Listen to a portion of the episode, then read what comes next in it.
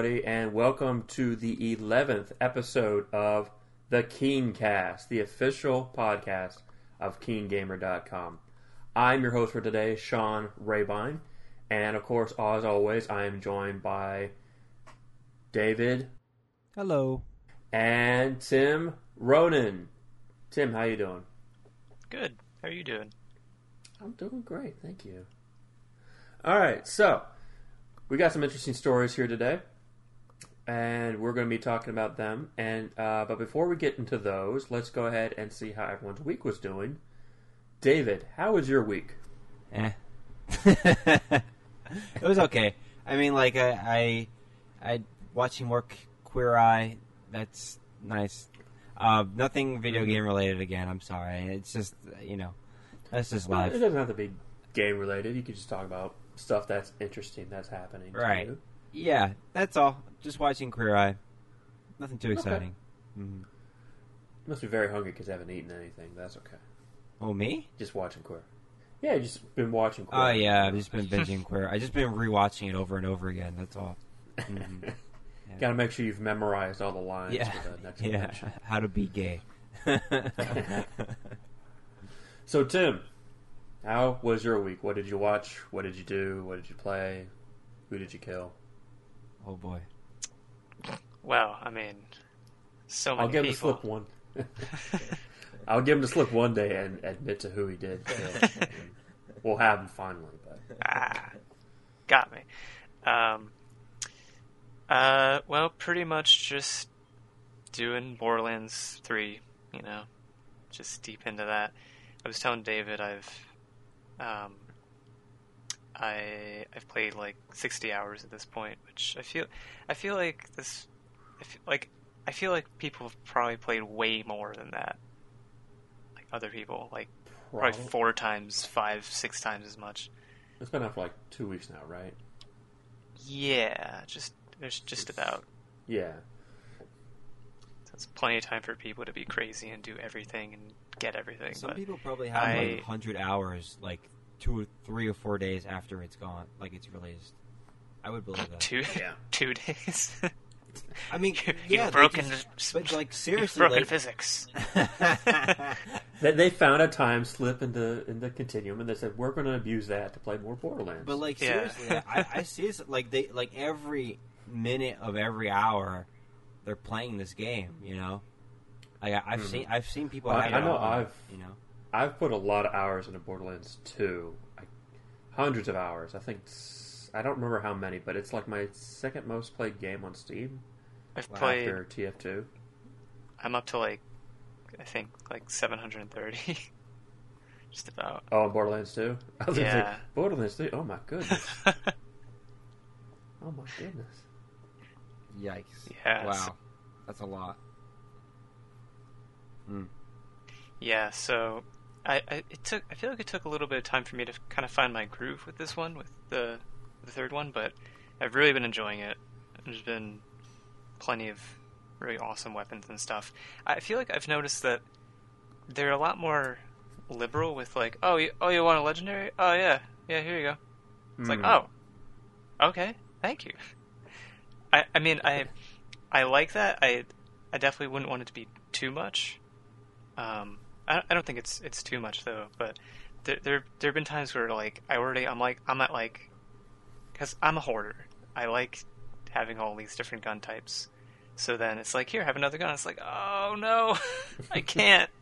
It's too tasty to give up. Please, I don't want it, but I have to have it. Exactly. Uh, That But- happened to me in Borderlands too, as well. I'd be like just farming legendaries. I'm like, uh oh, I've run out of room. Yeah. Yeah, I think there's there's some people that just like roll with like four guns at once. I'm like, how the frick do you do that? there's so many good things.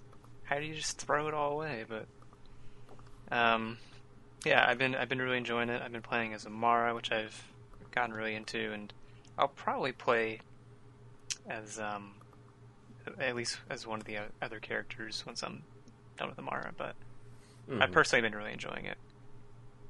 Oh, that's great. I'm not. I'm not sure which character I'd want to play as because they all they all look fun. To be honest, Yeah, In I, past, Borderlands games, I'm like, uh, I think I want to go with this one. Like, there's one I zero in on. Hmm. Borderlands one, it was uh, Mordecai, and Borderlands two, it was who was it? Oh, it was Axton because he creates a big turret, and I like that. Hmm. uh, but with this one, I, I was like, wow, they all look fun. I don't know who I want to play as first. Yeah, even like aesthetically, like I, I love the design Mhm. of, of all of them. It's really good. Oh yeah. And yeah, as far as legendaries dropping, that, that sounds like it's, it's going the World of Warcraft route, where with the recent two or three expansions, they pretty much just said, you know what, everyone gets legendaries, everyone gets artifact weapons, just just legendaries up the butt. Here you go, all of them. hmm And people were like, oh, this is great.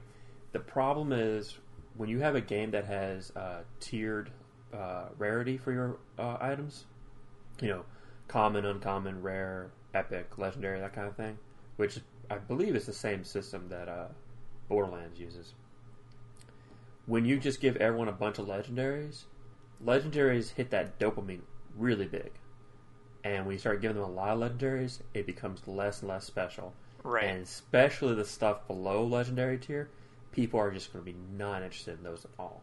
hmm So Blizzard actually had to pull back very heavily to try and stop that from happening anymore because they said, "Okay, we we made a mistake. People are are getting way too high on these legendaries, and now they're they're hitting the withdrawal super fast."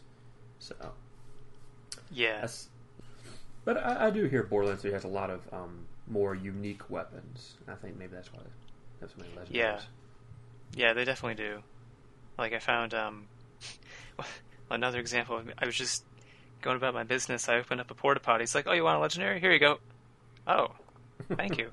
and it was like um, it was a SMG, but it's actually a flamethrower.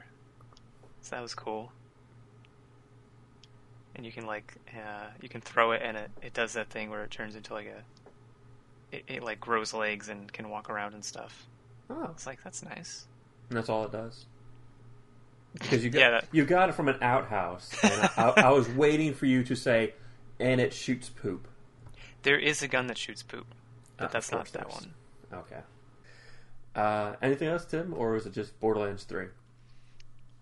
Uh, uh, I actually, oh, actually, I um, I like very slightly dipped my feet into the pre-sequel just for fun Oh, because I, I hadn't uh, installed it on this machine yet. Um, Mhm. but I, I really barely played that, and then just went back to Borderlands Three. I But- imagine, yeah. Yeah, I'll probably. I, I've already beaten that game on like. I had a different computer for that, but um, I've since lost that, so I'll probably go back at some point, play a new character, beat that again, do stuff like that. hmm Yeah, pre-sequel was a game that I, I really didn't warm up to at first. I was kind of like, nah. hmm But I just want, I was like, I just want Borderlands Three. What is this holdover game? I, I warmed up to it though. It, it's got a lot of value to it. It's actually, yeah, me too. in some ways, it's better than Borderlands Two, uh, but in other ways, it's not. And mostly, it's in its uh, replayability. But Mhm. it's nice. It's cool. You know. Yeah, I, I wasn't. I think I was I was kind of the same way. I I played it and then I think I just got disin- disinterested. But then I was like, you know what? I mean, it's a, it's a Borderlands game. I kind of I just want to kind of finish it and get through it. Um, hmm and I think once I well I I did that and I did like the I think the one DLC it has, and then um I don't think I was really interested in doing uh like new game plus or doing a new character at that point. But That's I enjoyed it. Yeah. It's fun. Yeah, it's fun. Get off its back. Come on, guys. It's fun. Come on. Jeez. What's kicking it, jaw? All right. So, uh, as for my week, uh, as usual, it was pretty jam packed with media consumption because that is my life. Uh, in terms of what I watched, I continue to watch uh, Cannon Busters, which I'm going through kind of slowly because I hate to say it, it's not that super interesting. Mm. Uh, the plot seems pretty generic, but you know you get your your child of destiny and your kingdom in peril, and your tsundere main hero who doesn't want to help out the other people, but they he will because he has a heart of gold or something like that. Uh, but the character designs continue to be really cool, and the opening theme song is great. So that's what it has going for it. I heard that. Yeah. Uh, I start. I heard. yeah. I heard it was pretty good. Yeah. The the theme song. Yeah, it- yeah. Yeah, uh, I, I'd recommend checking it out on YouTube. I'm sure that's Mm. it's available there to everyone. It's it's really nice.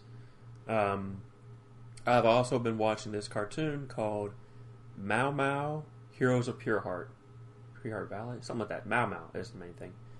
Um, it's about this uh, cat person who mistakenly breaks this giant gem that's been protecting this kingdom.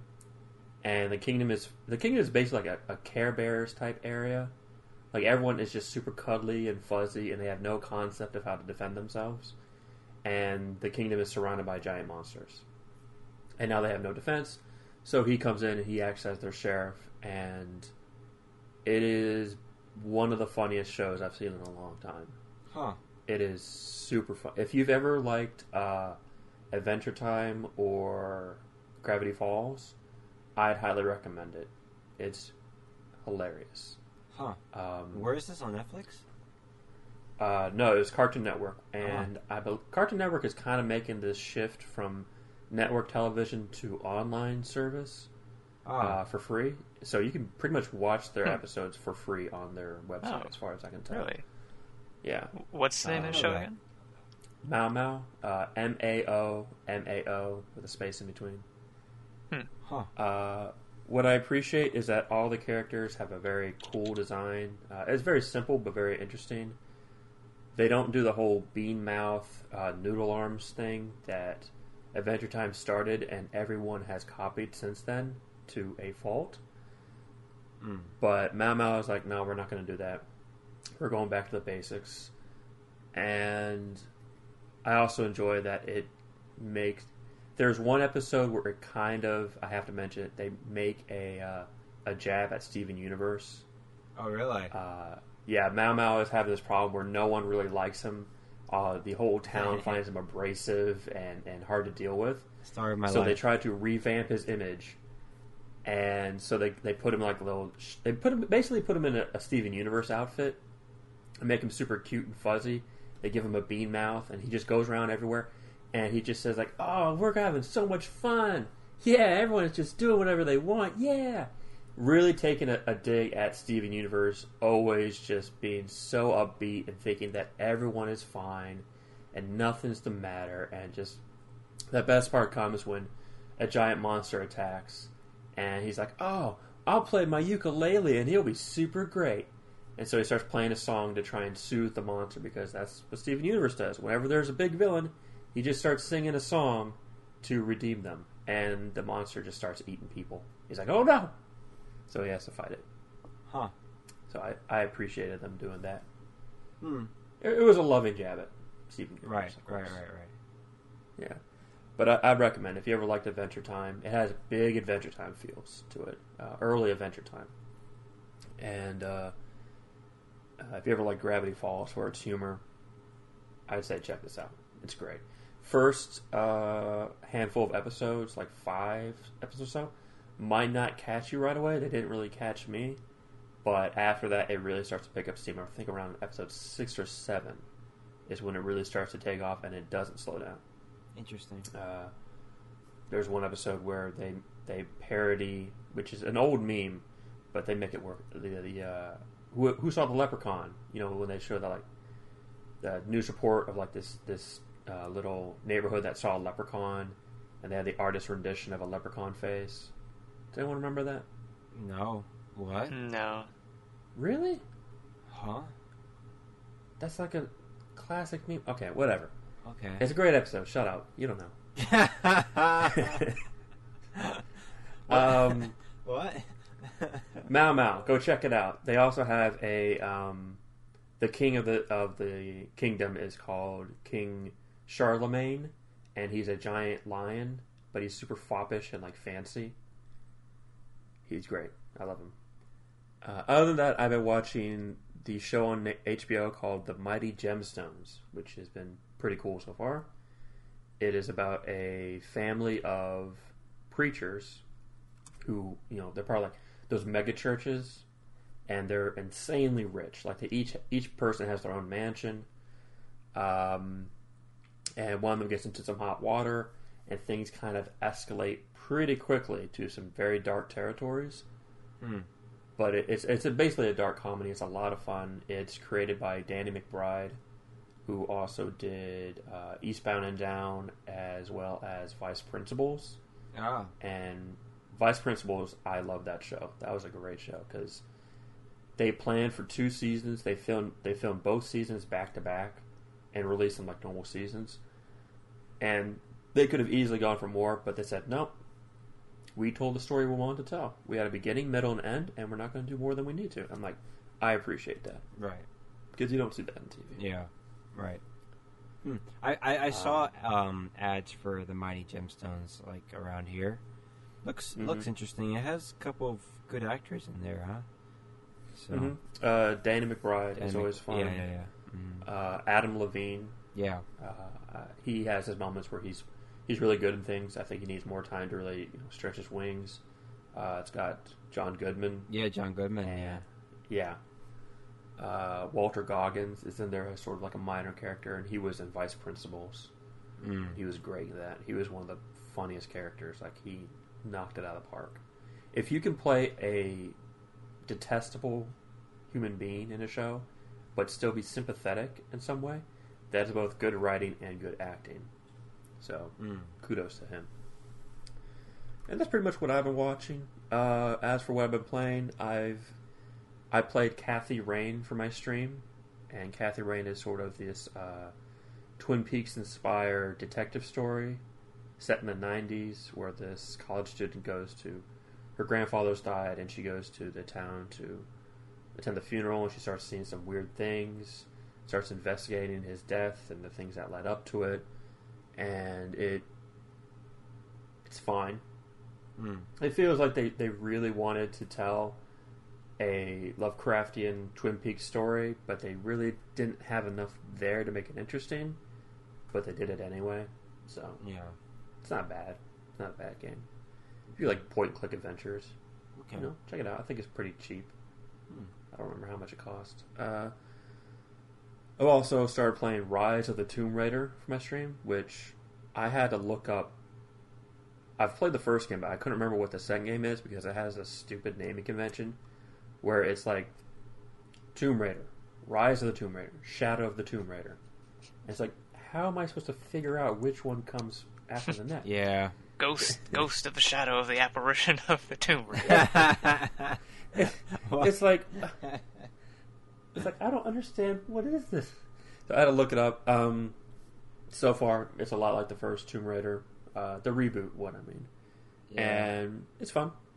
It's got a possibly too much side content in terms of not stuff that's in the main campaign, but just like you open up the main menu and it's just like, oh, go do this, and here's some here's some booster packs. You can buy them with real money. And I'm like, oh, forget no, no. yeah. I, I don't know what it is, but no. I, I, Like- I, I forgot that there was a third one in that series. You know, like Yeah. like because like that series just kind of, I don't know, not faded out, but like nobody like I I, think f- I feel like with the third people- one, like it just kind of you know it, it it came and then nobody cared and then it went away, that type of Yeah. thing. And I hate to say it, I think part of it was that they didn't like the new design in the third game uh, for for Lara Croft. Is it Lara or Laura? Everyone in the game says it's Laura, but I've always been told it's, It's Lara. Lara. It's Lara Croft. Yeah, but everyone in the game calls her Laura. I- It, it throws me off. And Yeah, It's- it's I grew up. I grew up saying Laura Cro- Croft, but it's Mhm. Lara Croft. Lara. yeah, So it's like, I, I don't. Um, That's very confusing. I don't know. Say.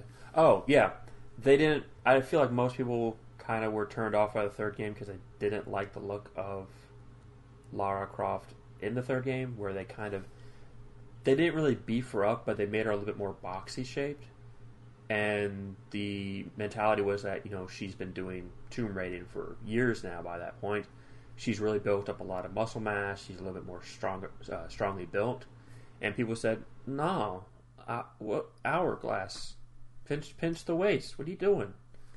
Um, I think people would have been fine if she was, uh, quote unquote, a muscle girl, where she had like defined abs and like some definition on her arms. But they went for a more realistic route, and I think it turned some people off. I, I, I can understand why they wanted to go this route with her, where like she's still an action hero, but she's more grounded in that she's, you know, the first game, like you said, she's kind of reluctant to become an action person. Uh, you know, she was just thrown into the situation. She did her best to survive, and just by the course of doing this, by the end, she was like, "Oh shit, I'm a badass all of a sudden. Cool." Uh, in this game, It, it was like she. I remember it, like a lot of people were com- were complaining like, oh, she was um, you know, she was like really apprehensive to just like hurt anybody within the, like the first Yeah. segment of the first game, and then like five minutes later, you're mowing down this whole like camp of people. It's just funny, you know. Yeah, yeah. She has a line uh, already in the second game, like early on, that like you've killed people. It's like only for survival. It's like Lara, I've had you kill people. You were enjoying some of those kills. Okay, Yeah. you didn't have to choke that guy out. You didn't have to do that, but you did it. Yo, she's But, like, alright. but she like, she got her axe and like, you know, split some skulls open. She's not just killing Mhm. them; she's like mauling them, dude. She's like, Mhm. Damn, like she's she's really, yeah, really killing them. yeah, yeah, yeah. So Um, yeah, we'll, we'll see how this goes. Everyone I've talked to said they haven't beaten the second game, even though they've tried to. Uh, maybe I'll make it to the end. Who knows? yeah, Uh, I will say, uh, last thing I'll say about it is that it seems like it's really trying to be Assassin's Creed that's interesting. uh, in terms of its secret holy cults and its abundance of in-game content and detective vision. I hate detective vision, but she has it. Um, so yeah. Hmm. Uh, and the only other game I played since I can't play Borderlands Three is Remnant from the Ashes, Oh. which is a new game from Gunstar Game Gun was it Gunfire Games. Gunfire Games, who are the makers of Darksiders 3. And if you've played Darksiders 3, you will recognize a lot of those assets in Remnant. they borrowed a lot from what they made from Darksiders 3. And it makes sense. I don't blame them for doing that. But right down to sound effects, to world design, to character designs, somewhat to the very plot of things. Some locations Wow. are so very Darksiders. Like I'm, I'm waiting for the moment where I'm, I turn a corner, I'm like, oh, there's war and death. Hi guys. You know, I'm just waiting for that to happen because it, they'd fit right in with this. Um, but basically, it is a looter shooter without much looter. Uh, it, it's closer to Warframe in its looter shooter uh, qualifications in that there's not mu- that much that you actually loot. It's more like you loot uh, materials to make things. So you're not looting like a bunch of guns and like selling off the ones you don't want, unfortunately. Mm. But it, it, it has a pretty good core gunplay uh, flow. It feels good to shoot things. I really love the character designs in this game. It looks really cool. Even the humans look cool. And it doesn't quite have that full Joe Mad Darksiders 1 design where like all the humans where people were like designed like giant linebackers like, Yeah. bigger than Yeah, yeah. Gears of War type thing. Nobody's like that in this game. Except some uh, enemies. Humans look completely normal. They look great though. Uh, there's some really cool monster designs, really cool uh, world designs. It's the art art design in the whole game is really top notch. Hmm. Uh, that's pretty much where my positives end, though. Wow. That game has a lot of problems. Mm. It, you know how like if you're playing a game where you you like chop people up with a sword stuff like that, and there's an enemy with like a bow and arrow, or some sort of ranged enemy, and it kind of it's annoying to go after them. 'cause they Yeah. keep shooting you. Yeah. Mhm. The inverse is true, in where you have a gun and you're shooting people, but a bunch of guys with like swords keep attacking you, and it, it just like you can't like maneuver around and shoot them correctly. It's like uh, I'm sure. Tim might have experienced it in like Borderlands when you're like fighting skags or something, and or rakks, and they'll just start swarming around you. It's like, ah, I don't want to. I want to use my sniper rifle. Damn it! And it just becomes annoying. Um, the game has some issues. It, it it borrows a lot from Darksiders, not Darksiders, uh, Dark Souls, in some of its design uh, elements, Mm. but it doesn't really implement them the best way. It's It's like It's got problems. Yeah, it, it's okay. It's an it's a good game that has a lot of problems. Yeah. yeah. Gotcha. the the mere fact that the art design and the general gunplay feel so good is what's keeping me playing. But if those weren't as good as they are, I would have like no, I gave up on this. Mm-hmm. I, I shun you. So Oof. Damn. if you're really desperate for a looter shooter that's not really a looter, maybe check out Remnant. I think it's like forty dollars. It's also an online game. It's meant to be played in multiplayer up to three players. Um, that's another one of those problems in that it's clearly designed for multiplayer in mind and not solo play. So if you play solo, you might run into some issues, such as enemies that that have weak points that you can't hit because they're meant to be, you know, one person attracts the enemy to them, and someone else hits the weak point that's directly on their back. Oof. If it's just one person, you can't exactly hit that, that weak point Right. anymore. So it's it's got some problems, Hmm. but it's it's neat. Give it a look. Hmm. Uh, I I really hope that you know Gunfire does well and they can make more Darksiders games. I know they're coming out with that uh, Diablo esque Darksiders game, which I'm looking forward to. So who, who knows? Anyway, let us get on to the news. All right, so for our first piece of news today, we're going to be talking about Pokemon again because Pokemon's interesting. Even even though it pisses me off lately, it's interesting. you know. Uh, our piece of, in- of our Pokemon news is Farfetch'd. Remember him? He's the Gen One Pokemon that nobody really cared about, but he has a kind of a cult following because he's so cool looking. He's also pretty tasty, according to the to the lore. Wait, what? Huh? I, I can't. Yeah, I can't yeah. deal with that. Yeah, people ate Farfetch'd. No big deal. He's a duck. Tasty. He's Mm. Very good. Oh, poor guy. What about Yeah. what about what about Psyduck? Why what about Psyduck?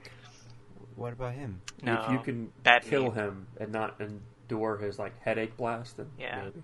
Oh, yeah, I feel bad for him. Well, he comes with the leek, right? So, like, I guess that that would make sense. Yeah. Mhm. Yeah. Mm. I, I, I still can't deal with the fact that people eat Pokemon. I think that's something that they've given up onto. I think we Okay, talked about guys, it. like, if you were in the Pokemon world, what would you like eat first? Like, what Pokemon would you eat first? Uh, Miltank, maybe? maybe maybe Dragonite. probably. Dragonite. I never Yeah, had Dragon. That's a good idea.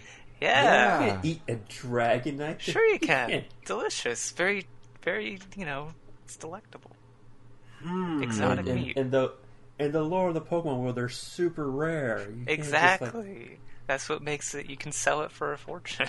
my God. Oh. Matt's just raising his dragon, Like Dragon all Tail. from its, its original form. Well, you know they had like, you Dragon were- Tails, right? just- So like they have like Dragon Yeah. Tails, right? You can equip to Pokemon. So why don't you just eat them? You know, I would eat it. I would eat it. I would. I would. Exactly. I would probably put like at least like half of everything in my mouth before I give it to a Pokemon. like a rare candy.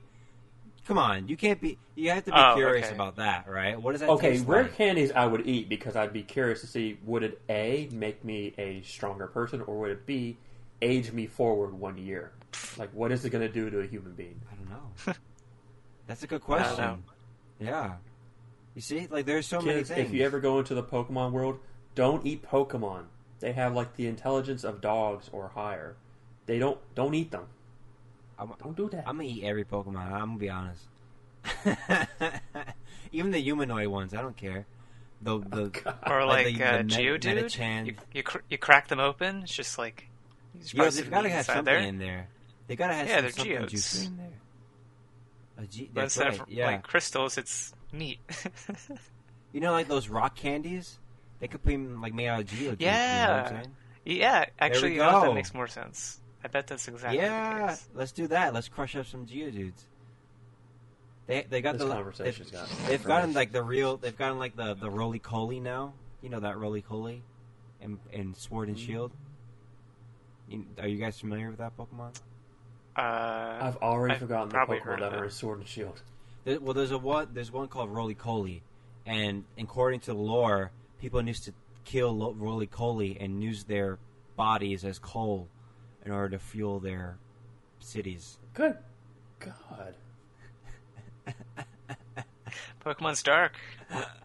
Pokemon Pokemon's Dark, especially from uh, the um, the era before the games even take place, before people started refining themselves towards Pokemon, they're like got really dark, like using them as like cannon fodder and in wars and stuff like that.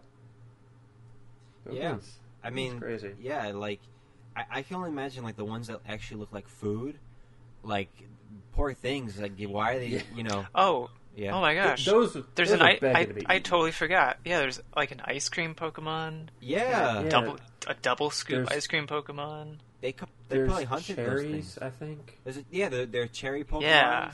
They have Pokemon with berries growing out of their faces. You know, Yeah, whipped cream Pokemon. yeah, that's a new one. Yeah, they probably killed those Tea. like hundreds of them, thousands of them, millions. You know, Oh yeah, there, there's not one person who's like, oh, I'm gonna try to eat poor that. freaking things. It's it's it's an ice cream, Well, anyway, and hopefully their face froze. Anyway, anyway, for Farfetch'd, remember him? Oh, yeah. He's from Gen One. Let's talk about He's that. not delicious.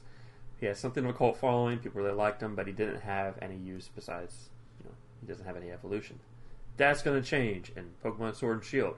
Farfetch'd gets a new evolution that is exclusive to Pokemon Sword, by the way.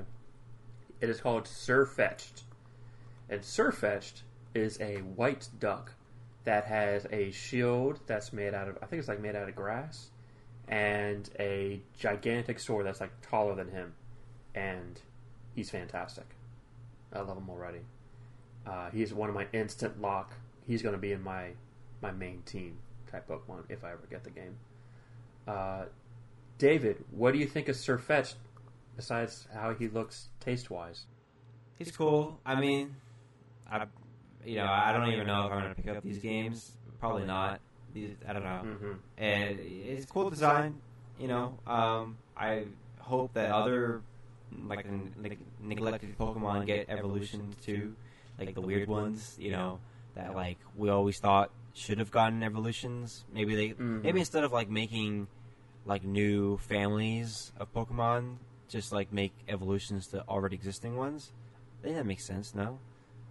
I wouldn't hate that because it feels like they've pretty much run out of ideas of new Pokemon. Right. I mean, we have a teapot Pokemon, so Yeah. They, they're clearly scraping that barrel so much that they're just scraping up barrel Yeah. itself. So like, why not like make a Pokemon to like that weird Pokemon uh, in the last generation that could like smack people's asses with its intestines? Remember that one? No. Yeah. Excuse me? It could What? it could throw up its its like what it does is like it throws up its its like bodily fluids, and like it could shape the bodily fluids into like hands and feet and stuff, and then slap people with it. What you talking about? It's called no, look it up. It's called like Poli Bobola Bobola. It's like Hawaiian. Oh, of course. yeah, yeah, yeah, yeah, yeah. It's ca- How could I forget it's called like name? Something with a P. Yeah, and and Pierogi? Pick a pick a no, it's like. Pukapukapua or something like that. I don't I don't know, man. It's like some kind of Hawaiian thing. David, Come on. was this a fever dream you had? No, look, I'm typing it, dude. Look, it's Pukama. Come on, Pookie. Hey, Pookie good good luck you get any results back from Pookie Puka. Pokemon. Look, I'm, I'm, I'm typing Pookie Pokemon right now. Okay, I got Pookie Muku, Pookie Muku, Pu Puku Muku. It's called Puku Muku. Can, can you spell it? I'm, I'm, t- I'm putting it in the Discord right now. Puku Muku, Puku Muku. Look at this shit, man. you keep saying it, but it's not going to invoke any memories of this. Look at this shit, man. This is Puku Puku Muku Pokemon. Oh. Puku Muku. Yeah, I remember that now. Yeah, it throws up its intestines and smacks people. Yeah, it smacks people's Yeah. asses with its intestines, dude. it's a it's a weird like sea anemone. I can't even say that word. Sea It's sort of like yeah. and like it washes thing. up on the beaches, and like people like have jobs where they have to go up to these things and throw them back into the ocean because they suck so much. And like what they do is like when people like walk by or whatever, they hide in the sand and they pop up and they smack them in the ass. They're really annoying. So like you, you got to like pe- there are people in Alola who are hired to just get these things and then throw them back into the ocean. This is this is the lore, dude. Like This, this is lore that needs to be explored more in Pokemon games because Oh, there's God. so much interesting stuff in like Pokédexes, like how Drifblim would cap would kidnap children and take them away, never be seen again. yeah, man. That could be a Why whole is that not? like mystery dungeon thing, you know, Yeah. like like you know catching all the Drifloons and like murdering them because they chilled they um, well not maybe not murdering I'm going too far but like you know like uh, doing something to the Drifblims because they they got all these children and whatever Yeah, that could be cool I feel like Pokedex entries are where they're like, we want to be a little bit dark and mature, but we can't do it with the, with like the story because they get mad. yeah So let's put in the Pokedex entry, which no one's going to really notice. right yeah Yeah, there's a surprising, or I don't know, unsurprising amount of entries that are like, yeah, this is like, uh, like this, this Pokemon's made when like a kid dies and his, his soul doesn't pass on, and he's like cursed, and, and then this other Pokemon steals children to the forest, and then they kind of probably die. Mhm. It's like, oh, oh God, I think it's like Coffee Egregious or something like that. He'll actually like kidnap explorers and archaeologists and just put them in his coffin where they die.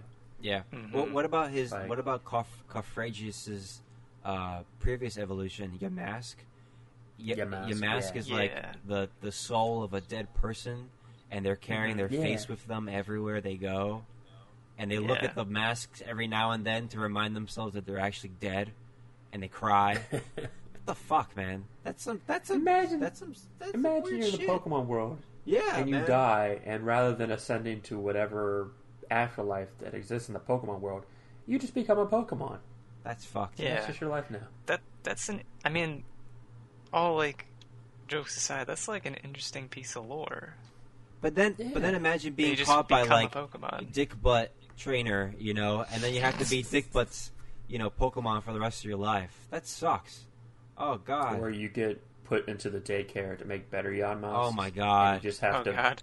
bang Ditto. You become a nonstop. prostitute, yeah, basically. Please, I don't eternity. want. I don't want to. just bang Ditto. Ditto's just like, I can look however you want. Why don't you ever look me in the eye? Because you have two dots for eyes. I can't deal with the Ditto, okay? oh my god. But of course, while we hear it, Yanmas, Yanmas, Ditto, Ditto. Oh, Jesus. But they're having deep conversations. Eesh. Tim, what did you think of Sirfetch'd? Oh yeah, I forgot that's what we were talking about.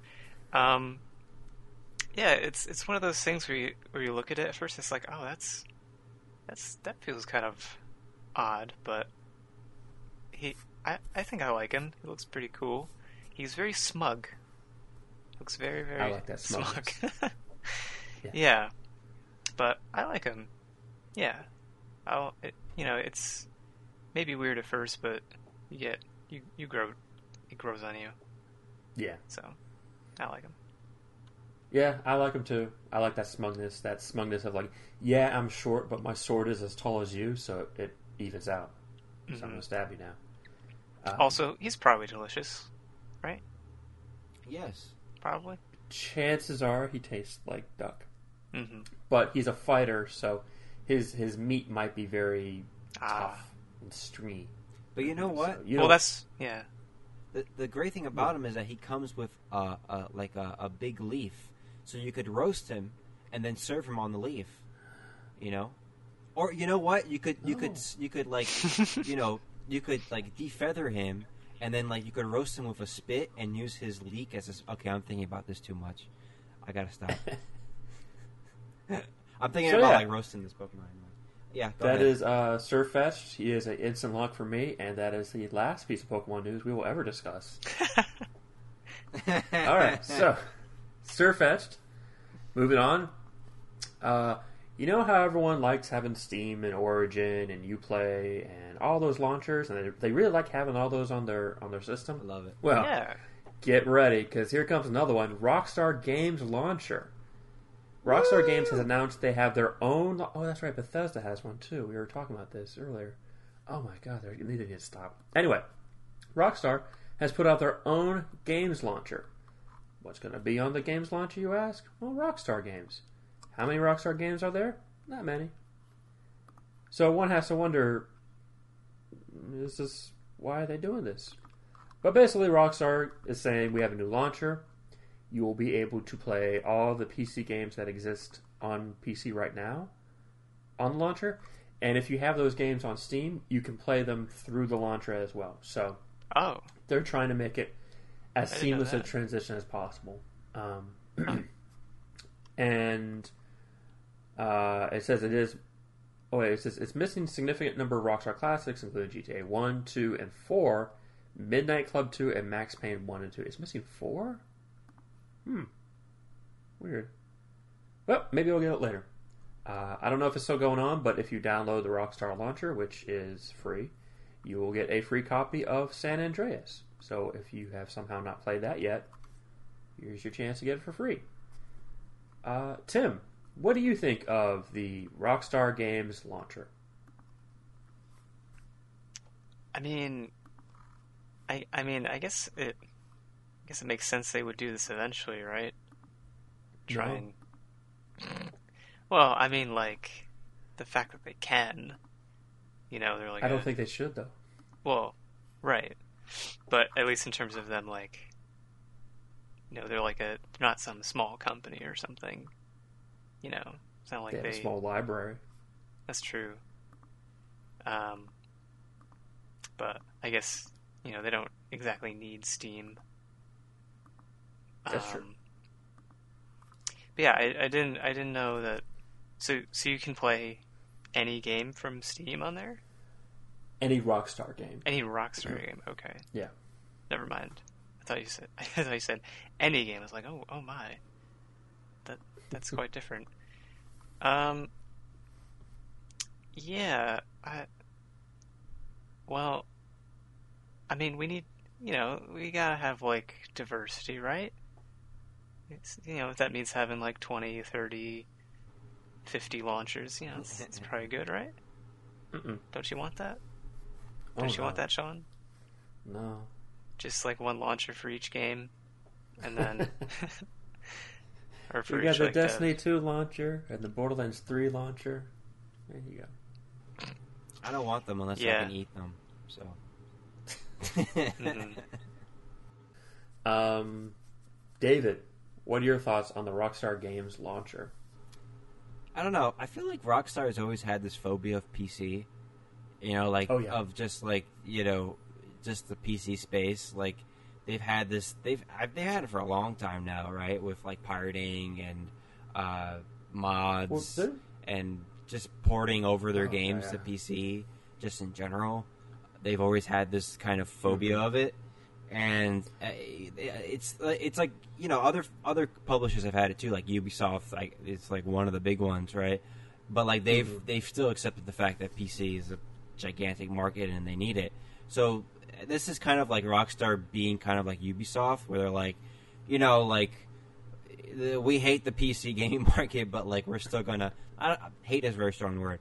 We we're we're apprehensive of the PC gaming market, but we're still gonna we accept it for what it is, and we acknowledge the fact that PC gaming is obviously here to stay. It's the future, and and everyone's going to be playing on PC at, at some point one day. So uh, Mhm. this is them just kind of accepting that, and I think it's kind of just fr- future proofing their brand. Um, you know, eventually, right now it may not seem like a lot, but eventually they will have a lot of games uh, on PC.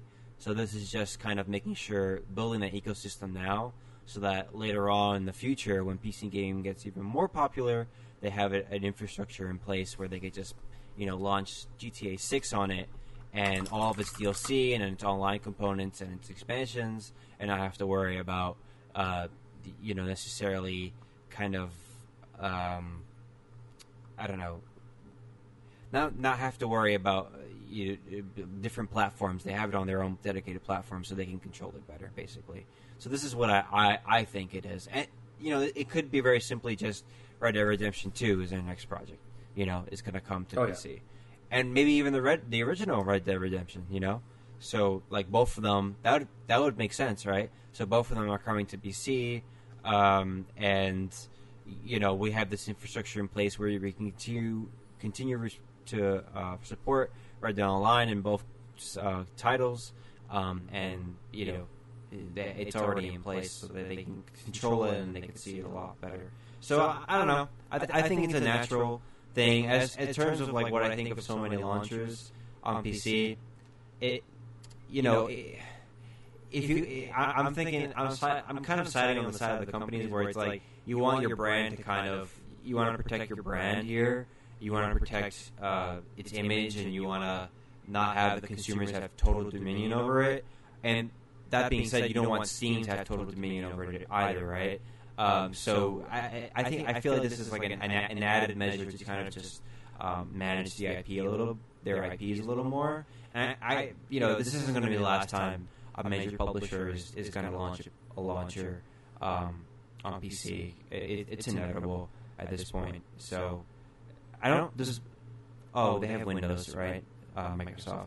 But like you know, like there's going to be other publishers popping up here and there. I wouldn't be surprised if like even smaller ones like maybe um, Atlus or like Bandai Namco, they launch a, a, a PC launcher. You know, so it's inevitable. Yeah, like, kind of. like two K is not a publisher. I mean, not two K. Uh, is not a publisher or developer. Rockstar publishes games too. Like what? Rockstar publishes games. Look, Rockstar, right? Rockstar Games. Wait, wait a second. Uh, yeah. Rockstar Games is an American video game publisher based in New York City. Malarkey. Yeah, I- they, well, they, they develop and they publish. They're kind of like Bandai Namco then. You know, like Bandai Namco is a developer and they, they publish a lot of games too. Sure, but I've never heard of Rockstar publishing a game that they didn't directly make. Uh, I think LA Noire is like the last one that they did. Mm, Yeah, I LA Noire was developed by Team Bondi and published by Rock, Rockstar Games. oh, there you go. Yeah. Yeah, so it, it Make me look like a fool in front of no, no, but you're right. No, Rockstar Games does. They only publish their own games most of the time. You know, like GTA, um, and and um, uh, you know uh, what is it? Red Dead. You know, those are the two main ones. I think Max Payne. Max Payne was started by Remedy.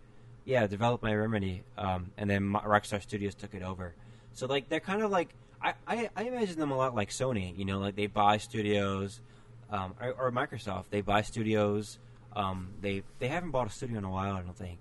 Um, but they you know and, and they, they kind of buy IPs too, and they keep producing them. Like they they they bought the Red Dead IP. The first Red Dead Red Dead Redol- Revolver wasn't a Rockstar game; it was something else.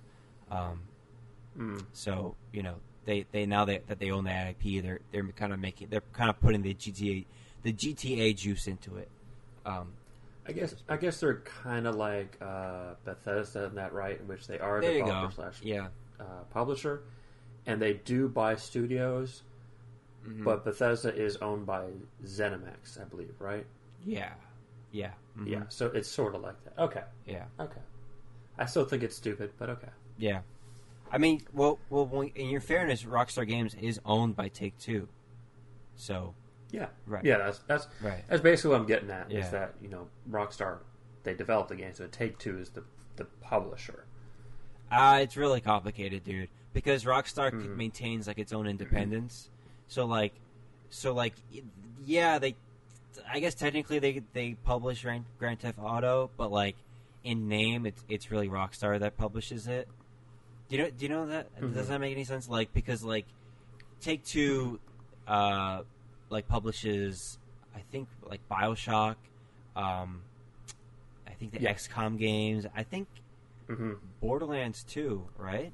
Did they publish All the Borderlands. Games. all the Borderlands games, right? Because they're owned by um, by this parent company. But like i i- when it comes to Rockstar, like Rockstar is really like its own subsidi- subsidiary, so it wants to maintain its own images. I mean, this all feeds into like the whole point of the launcher, right? They just want to maintain their brand, um, and and it, it makes sense, you know. It's it's all feeding into the brand and making sure that they can they can control the brand as much as possible. That's all. Sure. Yeah. Sure. Mhm. Um, as for me, you, you said earlier that hate is a strong word when describing Rockstar's feelings towards PC. And it, hate is a strong word, but it's also an accurate one. Um, I believe it was Rockstar who had that quote of saying, "We don't publish on PC because PC gamers are nothing but pirates. yeah. So why would we put ourselves on PC?" And Ubisoft had the same uh, sentiment Yeah. before they went on PC. They said, "No, we're not going to put on PC because we don't want our games pirated." And it's like, dude, people pirate games at the same rate that people steal your physical games from stores. So, Yeah. eh, you know, what, what are you gonna do? I mean, it doesn't Um, matter. but like, look at Nintendo. Like, look at look at games that are only on consoles. Breath of the Wild is all over the place on PC, dude. Like, if the game is Yeah. good enough, the people are gonna find emulators. They're gonna find a way to put it on PC and, and pirate it. That that's just how it is. Well, Sorry you say if they're good enough. So the, obviously the plan is for Ubisoft to make, make the it not shittiest games imaginable. That way, no Yeah. one will pirate it. make it good enough that people want to play the next one, but not so good that people want to pirate it. There you go. That's there you go. that's that's the Ubisoft model. Just just ride that middle. Just ride that middle. Well, come on, Ubisoft Um, hasn't been making bad games. They've been making good games, right? They've been making games I'm not interested in. so as far as I'm concerned, they're bad games. Damn. Uh, I, don't, I don't consider Ubisoft games to be bad. I just consider them to be, yeah, yeah. Okay. you know, they're they're they're none of them really have a message. None of them are really interesting. They're they feel designed by committee. Like we got to put this in because we found that uh, gamers 13 to 49 on the male spectrum they like this. So put that in there. Yeah. And put this in for the female gamers too. Oh, make sure to put in some Twitch functionality. Oh, oh, oh but, but put in a zombie mode. People love zombies. Can't we just make a zombie game? No, put it in. Yeah. It's just So, all this shit put I, together. that's Ubisoft to me. yeah. That's fair. I want them to make another uh, Rayman game because Rayman Legends and Origins are a couple of my favorite platformers. yeah. They're amazing. Who knows? Um, but yeah, to me, Rockstar making a launcher is pointless. Uh, Rockstar doesn't have a big enough PC library to warrant this. So what this reads to me is Rockstar doesn't want to share profits on the microtransactions with Steam anymore. Because that's how you get the shark cards for GTA 5. Uh, you have to buy them. They're like DLC on Steam. And Steam gets a cut of that. And Rockstar doesn't want to share that money anymore. They don't want to share money with people buying their games on Steam anymore because GTA games consistently are the top of the charts for years and years after they're released. Yep. So what this reads to me is this Rockstar's like, well, we're making more money than God, but so are you, and we want to be the only God. Mhm. We're we're a monodeif- deific industry here, so no. Right. It would make more sense to me if it wasn't a Rockstar launcher, but a 2K Games launcher. Because Yeah. I mean, look at the library that 2K has. They have, of course, the Rockstar games. They have Borderlands. They have uh, the XCOM games. They have the Civilization games. They have the NBA games. They have uh, the wrestling games. They have uh, one-shot ones. They have the Bioshock games. They have Evolve, which you know who cares, but they have it. Uh, Mafia games. They have the Darkness games. uh, The Duke Nukem games. Skip. They have a ton of different games that they could put onto a launcher. 2K warrants a launcher of their own if they wanted it. And I really hope they don't do that. I really don't want a 2K Games launcher because 2K Games is horrifying with their nickel and dime practices. Yeah. So 2K, don't make a launcher. It's a bad idea. Don't listen to me. I'm, in a cra- I'm a crazy person. You don't have enough games. But that would be interesting because like you wouldn't see Oh. like there would be like a 2K games launcher, but like that doesn't like the Rockstar Games launcher will still exist. You know, Mhm. so like oh you could play every 2K 2K game, but you can't play the Rockstar games even though technically Rockstar is owned by 2K. So like oh shit, that's gonna be really confusing. You know, if you're like if Yeah. you're pretty like an unsuspecting, you don't know the difference between the two. It's going to be Mhm. super super confusing. Oh man, that that's not good. Yeah. Oh, pretty much what this this whole move reads to me is as Rockstar doesn't want to share profits, uh, except for 2K, which they have to, and they also want to set up a platform for um, what was it? Red Dead 2 when it comes to PC.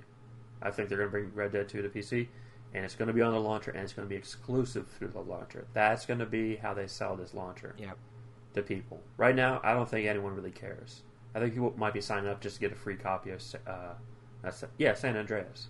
hmm But I don't think anyone's like, I really want to play my my my GTA games to the Rockstar launcher because I want to be talking in Rockstar chat, not Steam chat. Ew. I don't think that's happening. But as soon as Red Dead Redemption 2 comes to PC and it's exclusive, here's what's going to happen. They're going to announce Ro- Red Dead Redemption 2. It's going to be coming to PC on the Rockstar Games launcher. And then, just to get even more people in, they're going to say if you buy Red Dead Redemption 2 within the first week or two weeks, you get a free copy of Red Dead 1 on PC. hmm hmm And that's how they do it. Yep. Boom. Yep. I should run companies. So smart. Yeah, but that, that's Uh, likely. I mean, I, I wouldn't. Yeah. Yeah. I wouldn't be surprised if I hear that. So yeah, Rockstar has a games launcher. This is the world we live in. It's it's just like streaming services. Yeah. You know. Uh, moving on to our next story. Way Forward announced roughly one or two days before its release that Shantae and the Seven Sirens Part 1 would be releasing on Apple Arcade exclusively. Now, it has not been said that the game, the entire game, will be exclusive on Apple Arcade.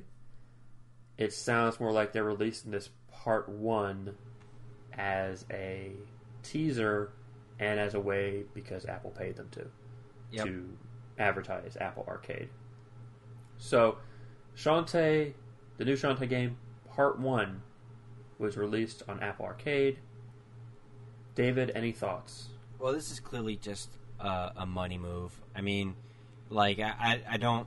Nobody cares about like. Come on, way way way forward isn't stupid. Nobody cares about uh, Apple Arcade. Nobody cares about playing games on Apple. It's just it's stupid. You know, like I Mhm. like I, I I can't imagine any hardcore gamer out there or any I should say any Shantae fans who most likely are hardcore gamers really care about Apple Arcade. Uh, so this I don't. Huh? Do you care? Second? So, do you, what did you say, Sean? Oh, I said I I'm a Shantae fan and I don't care about yeah, Apple you don't Arcade, care. So So, I, I can only Accurate. imagine there there are a lot more people like you that just don't Mhm. give a damn about it. So like, and, and Way Forward isn't stupid. They knew that. So money, Apple was just like, but wait, money. So then Way Forward was like, okay, yes, okay. yeah. So that that's that's it. Um, It's going to be coming to consoles. It's going to be coming to Switch. It's going to be coming to PC uh, at a later date. They already con- they confirmed that in the Twitter thread that they announced uh, Shan- the Shantae and the Seven Sirens in. So Mhm. you know it, they're coming. You just got to be patient. That's all.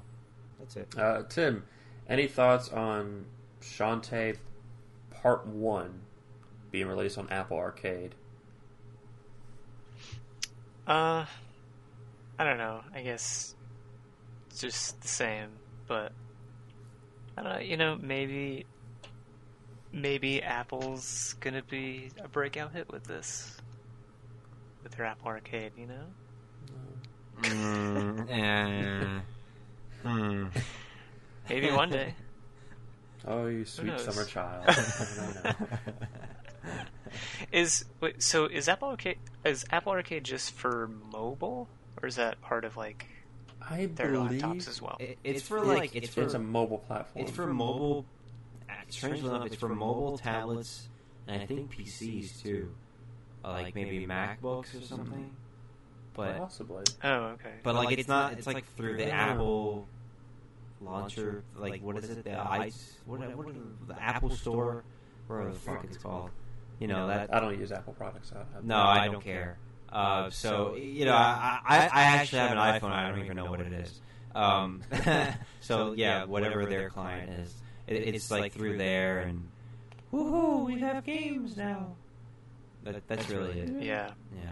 I mean, if it's just if it's just mobile stuff, then yeah, Yeah. I That's I've never never really been into that mobile mobile stuff, but Nor should you. um, I you know what this is a random tangent, but I don't know how people play stuff like Call of Duty or like PUBG on phones. yeah, that just I- sounds like a horrendous experience. right. You Oh know, my here in the subway, I've seen a lot of people do it. Like play Fortnite on their phone. Yeah. and I'm Just I'm why? like, what are you like? Why? Like, what are you What- doing, dude? Okay, not not even why, but like how? How? How Yeah. do you how did, how do you control and do oh anything They, li- reasonably? they literally have like so like they have like two thumbs on the screen, and then they're constantly like panning. They're they're constantly panning the camera, and then I don't know how they shoot, but like they I, I don't know how the hell you how you would work that. But yeah, it's like this constantly like you're you're all, you're really like attached to your phone. Your hands are all over your phone. So if, good luck if you're eating, trying to eat something or do anything else. You know, it, it's it's disgusting. I don't. know. no. I just realized what this conversation is. We have become our parents looking at the control, like, how do you play this? I don't. There's so many buttons. How does this work? But now, well, no, Oh there's a God. there's a lack of buttons. Yeah, That's exactly. That's Yeah, now it's a lack of buttons. Like- Before it's like, how do you make the thing move with an A button? How does that work? Now we're like, how do you make the guy move without buttons? How does that work? yeah, Oh no. it's all touchscreen, dude. And then I don't know. the touchscreen generation will grow up. They'll be our age, and they'll be like looking at the new way of playing games. Like, how can you just play games by thinking? How do you control it with your brain waves? It doesn't make sense. Oh my god. Oh boy. Back in my day, we had buttons that you press. You We had kids. 16 buttons and we used every goddamn one, I tell you. We had an abundance. We were blessed. We didn't have your fancy, fancy brain waves and cognitive movement. Your mind control and your soul tethers had none of that. soul tethers. I didn't have to link my soul to the game character so I could feel their thoughts and feelings. I just had to believe I was them. but yes, I, I agree, Tim. I don't. I see people playing with like, like there's like a, a, a translucent D-pad on the screen that they use that to move around. It's just like yeah, it, it looks awful because you're eating up screen space, so you can move your fingers around on it. hmm Oh, and it, Terrible. and you know one that hits closer to home with me is like Minecraft. It's like how do you how do you Mhm. do anything?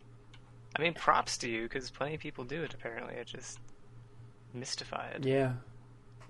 Yeah, people Yeah, do do I- that. Yeah, it's weird.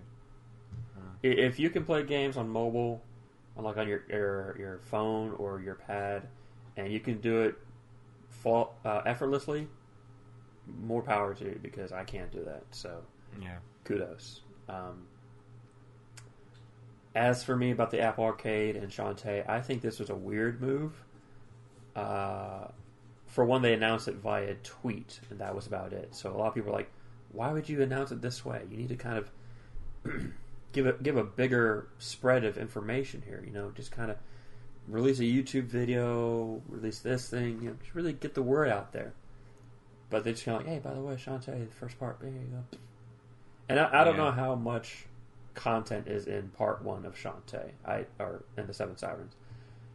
I, I've I looked at a quick like YouTube video of someone playing it, and most videos are between like forty five minutes to an hour long. Oh. Uh, so it's not a lot. And when I first read this, I was worried that this is how Shantae and the Seven Sirens would be released everywhere. That they were just going to release it in parts, like episodes. And I thought, don't do that. Don't do that. Because I'll play part one, and then I'll lose interest by the time you put out part 2 Mhm. Don't don't do that. Only villains do that. Mm. Uh, I don't know if that is what they're going to do. I think this is just their. I don't know why they just just call it like a demo or a beta, and they could release the exact same content and no one would have batted an eye. You know, But, like, yeah. it could have been like a Mhm. last minute like business move. You know what I'm saying? Like you keep point, like you keep we keep talking about it, but they could have just like made like a deal of reached an agreement with Apple like very last minute, and they were like, "Oh, okay, well this thing is like next week. How do we, how do we prepare it?" And and or maybe like Apple was like, "Well, we have we want the full game." And they were like, "Well, we can't give you the full game. Can we give you a part?" So maybe they they spliced it. Do you know what I'm saying? Mm. It could be. Yeah, maybe. It, it, that could be the case. I, I really don't know, unless it's like if if it's like a whole narrative, like from start to finish. This first episode, then okay, maybe maybe that's not the case. But it could it could have been like a last minute talks with Apple, and then something happened, uh, maybe development problems or what what have you. No, I mean, like considering they announced this like the day before Apple Arcade came out, hmm last minute decision sounds about accurate. Yeah, Yeah, yeah, yeah. but Apple Arcade in general, not for me. I don't like Apple. I don't like mobile games. I, I like my games on my PC, and for them to bring big old chunky PC too. But that's just me. And if you like Apple and mobile, well, that's fine too. Just don't talk to me.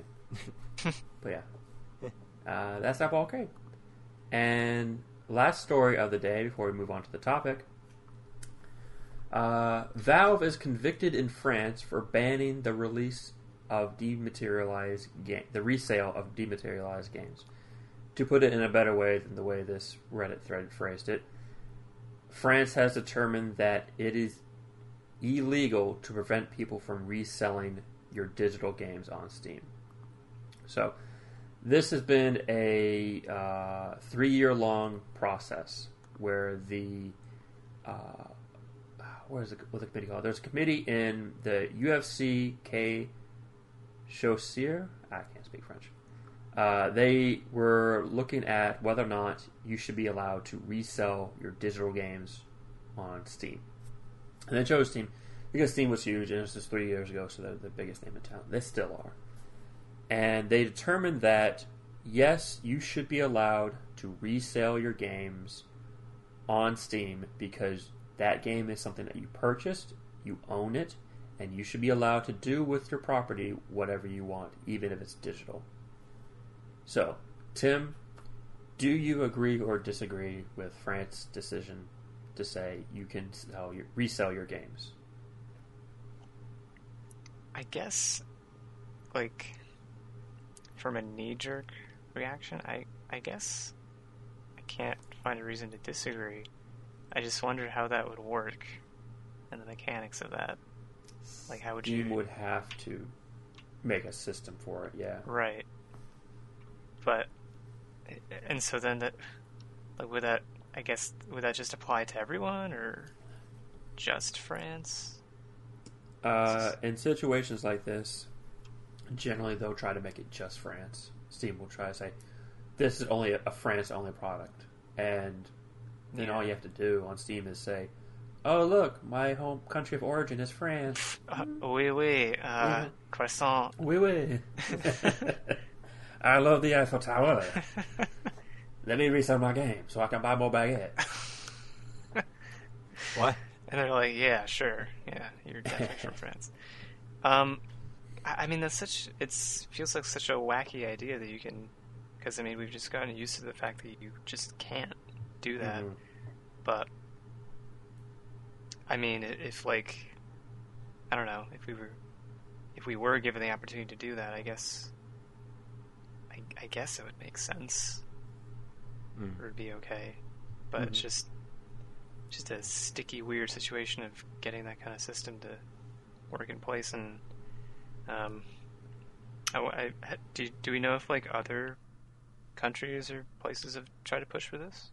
I want to say there was another country like Germany or possibly Australia um, that said you need to allow people to. They're basically pushing for the idea that digital goods are property and must be treated as physical property and that you can do with them whatever you want. But I don't know if any of them have said to Steam, you have to let people resell your games. Mm-hmm. Yeah, um, I I guess I, I guess I would agree with them, with with France. I just I don't know. It's a it's kind of a weird situation, and I, I they they mentioned like subscriptions as well, like at that and that just made me think of like MMOs and stuff. Is is that what they're going at? Like you could. I mean, that just made me think of like people who sell their accounts and stuff like that. But I, I maybe I misread into that. Well, I, guess like if Steam were to release a, because that's the thing. Steam, this isn't going to be a matter of like Steam just has to lift a band. The problem is that Steam doesn't allow for any system in place to allow you to resell your game, and and that's the problem. Um, it's, it's France is saying you have to stop doing this thing. It's you have to start doing this thing, and that means Steam has to create a system in place. The way I would see it working is that you would have to directly transfer your game from your library to somebody else, and you would lose that game in your library. You would lose all the achievements and all the associated rewards you got from it, aside from like uh, the card drops. You know, those are yours to keep. But uh, achievements would go, and that person would then have your game, and it would count as a fresh purchase for them. So it's not like they Hmm. inherit all your achievements or anything. Yeah. Okay. Yeah, but it's it's tough. You know, I, I can't imagine it's, it's an easy system to uh, put into place. But I do think it's possible. I just think it hasn't been done because Steam doesn't want people to do that. And you also have to consider the idea that there's money being exchanged between two parties, and Steam is not one of them. So how do you how do you manage that? That opens up a whole new can of worms because now Steam can be like, whoa, what if money laundering? What if someone's like buying a copy of Plants vs Zombies for three thousand dollars? What what do we do then? Hmm. Um, Well, would you like? Would that be like, like people who sell get to name the price? Is that is that what you mean? no, like I, I would imagine if you're going to resell your game, you're going to try to sell it for a set price of your own choosing. Um, I guess I imagine it would just be whatever. I guess the normal price is Yeah. or something. Well, they probably do I- I like could with like cars, right? So like after after it's been after you've bought it, like the value goes down, maybe. Oh wait, no. But Doesn't it's make like a sense. digital imagine- thing, so it Yeah. doesn't yeah. doesn't have like That's true. physical wear and tear or anything. That's true. I definitely see what you're saying, Tim. Where it's like, what's happening is that we're exchanging the game, and what the original owner's getting back is essentially a refund. They're getting the Yeah. money they put into it back. Um, but Steam would have to. The question then is, do they get back the the cost of the full game? Which let's say a game costs ten dollars. Do they get the ten dollars, or do they get two dollars because they bought it on sale for two dollars? Right. And so th- this is the problem. At first, it sounds like an easy fix, but as you start involving money, things become a li- way more complicated. So either they're going to do what you said, Tim, or they're going to do a system which would be a lot harder. What I'm about to suggest, where it's sort of like the marketplace they have now, where people can put up their um, digital goods from games up on the marketplace for whatever price they want and Steam gets like ten percent, and the uh, the game publisher developer gets I think like 10 one percent even actually that they get a, they get very little or Steam gets very little, so it's an uneven cut. And so, would that be the case? Would you then be able to create an auction house where everyone's trying to sell their copy of uh, Civ Four for different prices of like you know their difference of of like a cent here and there. So it's if it happens, it'd be interesting to see how they they handle it. Maybe. Mm, well, I guess that wouldn't work either. I was gonna say maybe you can like, if you were gonna like sell it, you can only like put the price as high as as, as like it's ever been on Steam. But I guess if you bought it for not too Oh. much and sold it higher, I don't know if there'd be problems there. Uh, that makes sense. I, I can definitely see that. That would prevent the whole idea of people selling games for thousands of dollars. Mhm. Um, you know, you can only set the price at the max amount that the game has been available for, or it's, you know currently because sometimes games go down in price permanently. They'll go from like sixty to forty. Yeah. Um, yeah, that that'd be be a way to do it. The other problem I can think of is the resale of games that are no longer available on the storefront. Uh, like, like say, I think Deadpool is delisted again. And so, what would happen if you were to resell your copy of Deadpool to somebody else? Would Activision be allowed to get a cut of that because they can no longer sell that game? They can no longer make a profit on that. So, would they?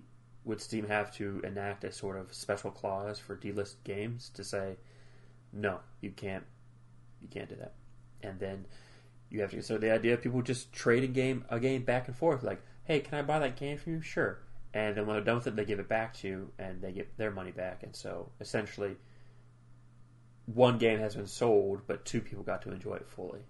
So, I mean, that kind of happens with physical.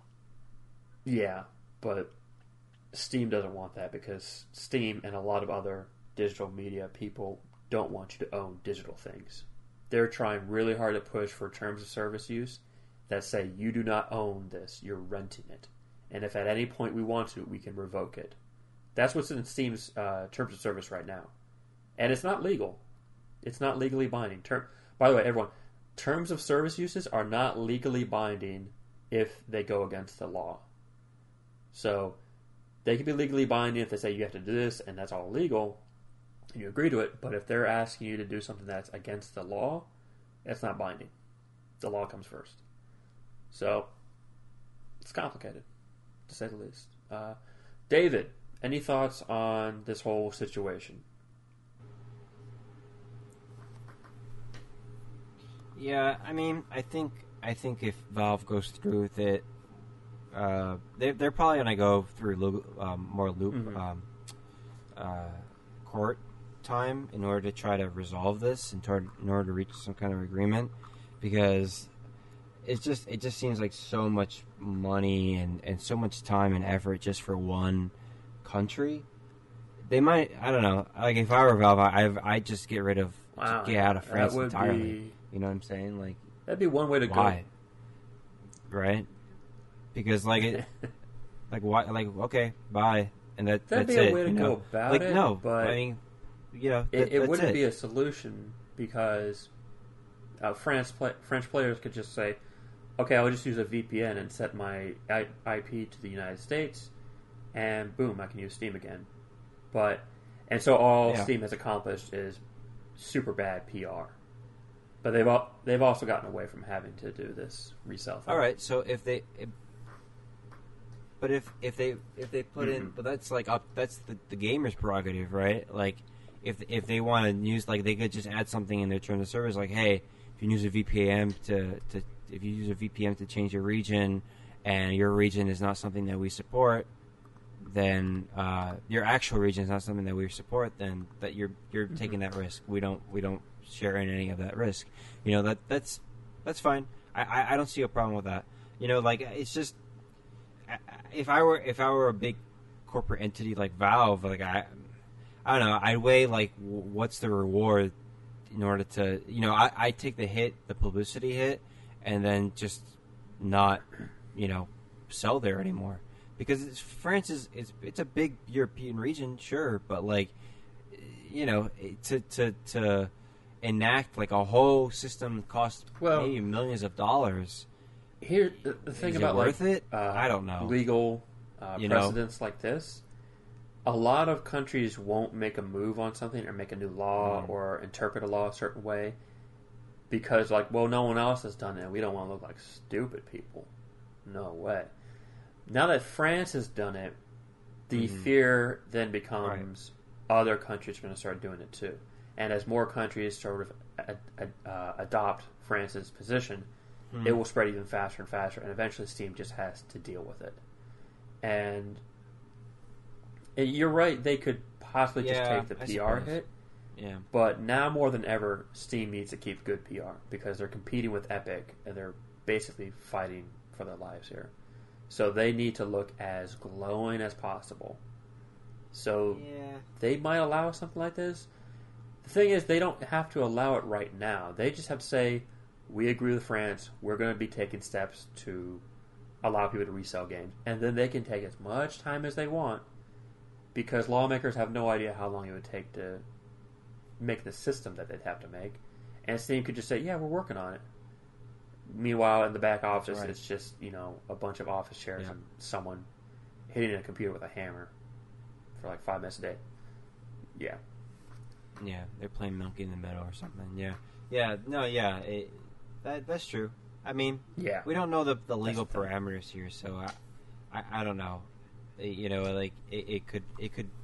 The thing that that's really a big factor into um, everything that's at play here, um, and that that goes into also like legal negotiations.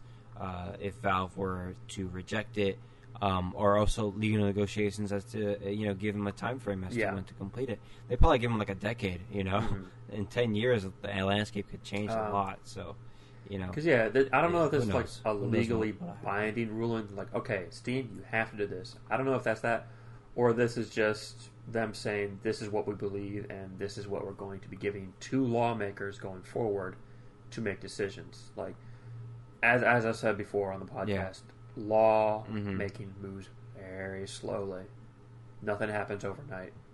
Um, hmm but yeah, uh, this it, it Right, probably yeah. won't, but it could start to move the wheels towards recognizing that digital media is property and not just a rental service. Uh, because that's the case it is now with Steam. yeah, I know uh, the terms of service for World of Warcraft also says something similar, which is that uh, your character is not your property, despite how much money you put into it. You are just renting it. You are renting the ones and zeros that we allow you to have to do with as you will under our parameters.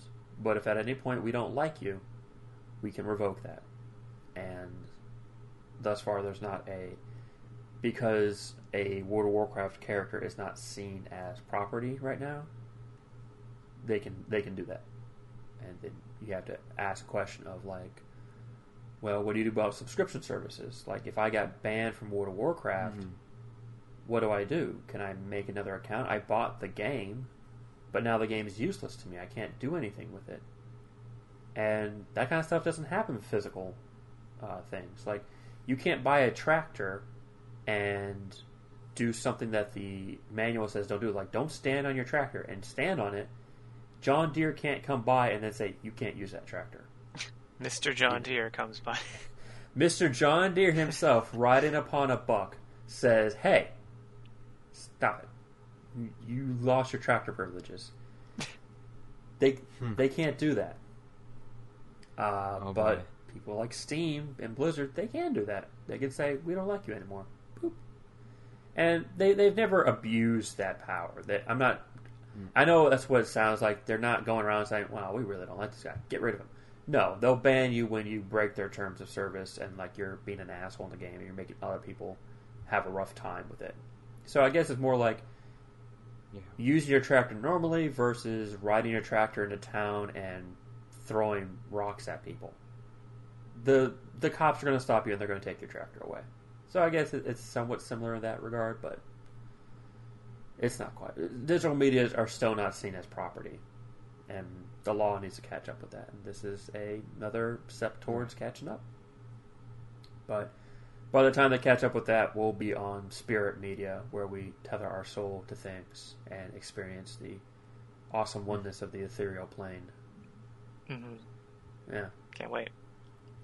Can't wait for Death so. Stranding 3, the ethereal plane. Looking forward to it. Uh, so that's it for our news, but we are going to move on to our topic of the day. And our topic is based on a story that came from BioWare. BioWare has said that Anthem, the game, their looter shooter, that did not great, to put it lightly, they had a big roadmap for it. They said we're going to release uh, this DLC and this DLC and this. I should say content updates because I don't think you actually buy these. They're not DLC. They're they're content updates. You get them whether you want them or not. So we're going to put this content here, and then in two months get this content, and then in three months this content. They planned it out, and they were starting to go through it. They got up to uh, Cataclysm, which came out very roughly. Uh, it came out much later than it was supposed to, and it would, did not live up to the promises they made. Following that, BioWare has said, hey, we're going to continue supporting Anthem. We're going to continue giving you content updates. But that roadmap, throw it in the trash because it's nothing now. We're not going to follow that one anymore. We're going to do something different. And what that reads to me is that we're going to be doing something less than what the roadmap promised because we can't keep up with that what that roadmap was trying to do. Um, so the question then is: Are roadmaps and uh, general promises about game content in the future a good idea?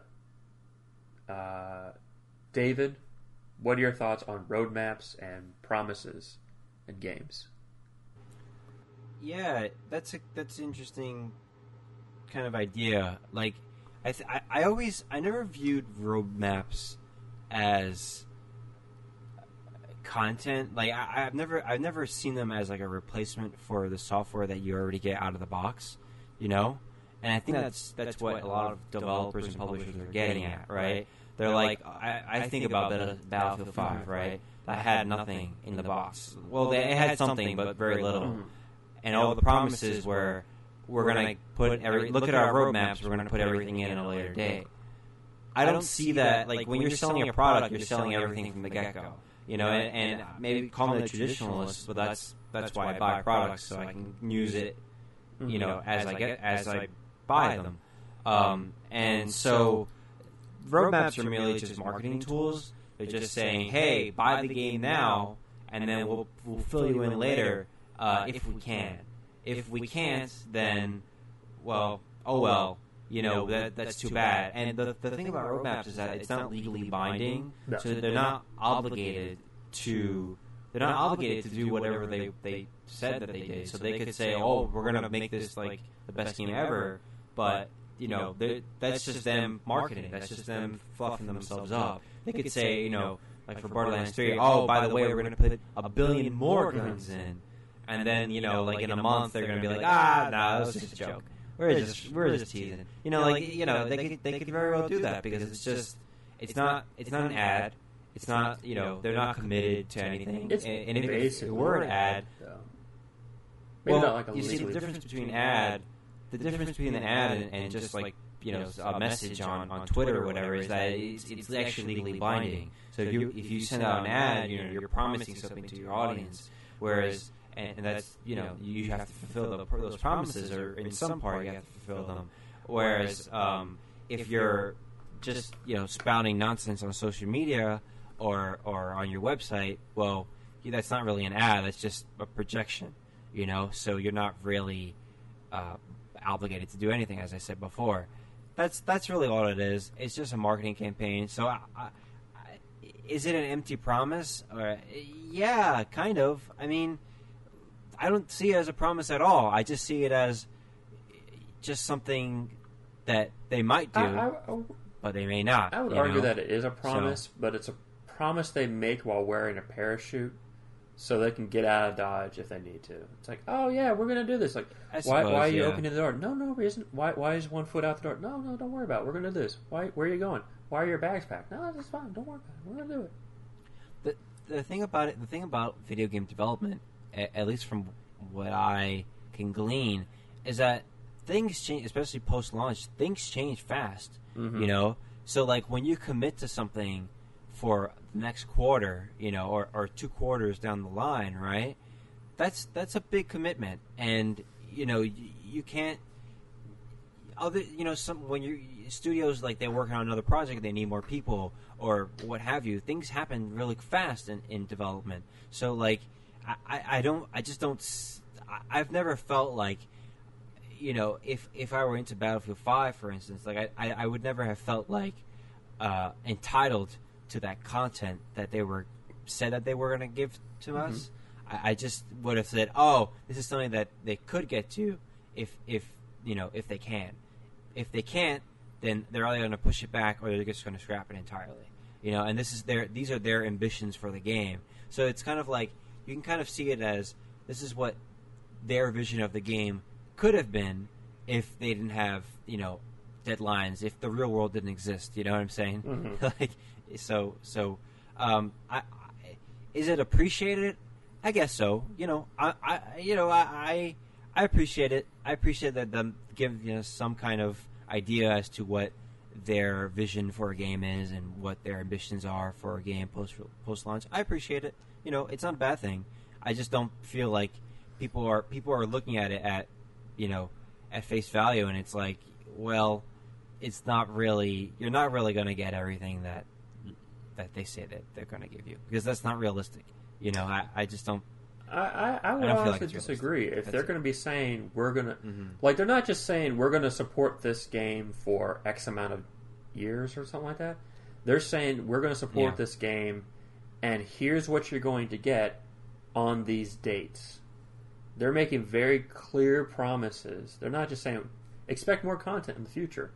They're making very clear promises. Yeah. and I think they should be held accountable for them. But Well, I- yeah. like you said, it's not I mean- I legally mean, yeah, binding. I- they don't. They're not going to get into Mhm. legal problems because of this. But it's I guess maybe I- I'm factoring too much with the developer side, but like, I, I just I look at it as like release dates. You know, like we get a release date for a certain game, and then it gets pushed back or what have you. You know, and, and it's like okay, I believe it when I see it. Like when I, when when the promotional materials are coming out, and when like um, when the ads are in the stores or in GameStop, I should say, or in Best Buy, whatever. Then I, I'll start believing it. Mhm. But when like when uh, like in romance are, are concerned, like it's like okay, that's great, but I, I still I'll still believe it when I see it because Yeah. I, I just don't.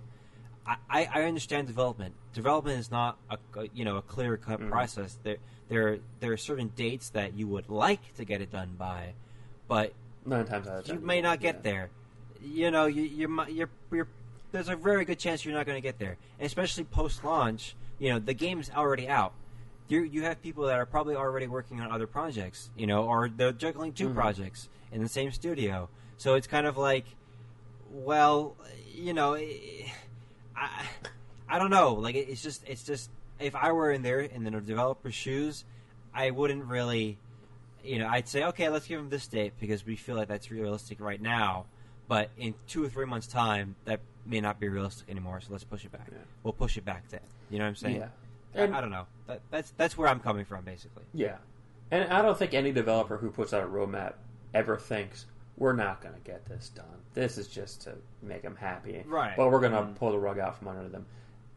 Most roadmaps are Yeah, followed at least for the content that's released. Not necessarily the the dates aren't always met, but the content does come out, Mhm. and it might not always be the content you totally expected, but it's not like they gave you something completely different. It's not like you you ordered steak and they gave you a hamburger or anything like that. Right. Um, yeah. And I, I don't think any developer wants to fail at a roadmap, certainly. And, and development is very tricky. A lot of things can happen. Uh, a lot of things can go wrong. Uh, things. I don't think there's ever been a single development of a game that went exactly as planned. It, it, it doesn't Yeah. happen. Um, I should also say that uh, roadmaps never come out before the game does. Roadmaps always come out afterwards. And so they're not a way Yeah. to really say, buy this game because look at this roadmap. It's more like, hey, well, I, I guess it sort of is. It's like, buy this game because look how long we're going to be supporting it.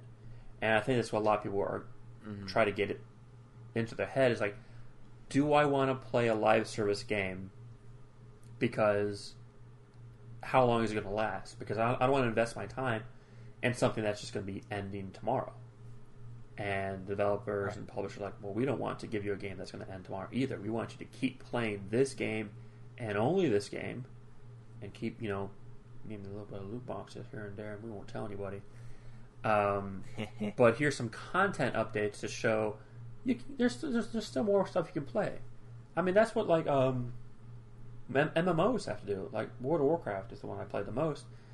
They release expansion packs every couple years, sure, but in that time, they release content updates. They release big patches that introduce new dungeons, and usually new raids, uh, new content, and that's their way of getting people to play.